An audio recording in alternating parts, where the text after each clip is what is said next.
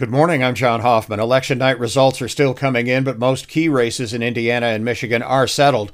Michigan voters have adopted three ballot measures that will mean significant changes. Abortion rights will now be enshrined in the state constitution. State lawmakers will face new term limits, and early voting and expanded drop boxes will be part of future elections. In Indiana, Republican Senator Todd Young easily wins a second term. Republican Rudy Yakym takes over the late Jackie Walorski's second district House seat, and Republican Jim Banks Banks easily wins re election in Indiana's 3rd District.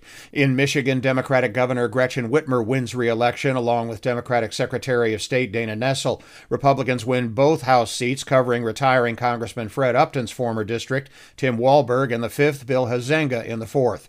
In Washington, which party will control the U.S. Senate come January is still up in the air, with several races still undecided that will tip the balance one way or the other. Democrats did win a couple of key races they had to have in Pennsylvania and New Hampshire. Hampshire. The House also remains technically up for grabs, but it appears likely Republicans will have a majority when the dust settles.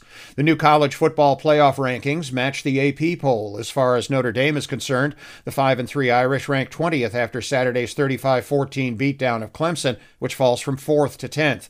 The Irish face Navy this Saturday at noon on Sunny 101.5. Interim Indianapolis Colts coach Jeff Saturday says assistant quarterbacks coach Parks Frazier will be calling offensive plays when the Colts face the Raiders in Las Vegas on Sunday. In hockey, the Detroit Red Wings lost at home in a shootout to Montreal 3 2. I'm John Hoffman on Sunny 101.5.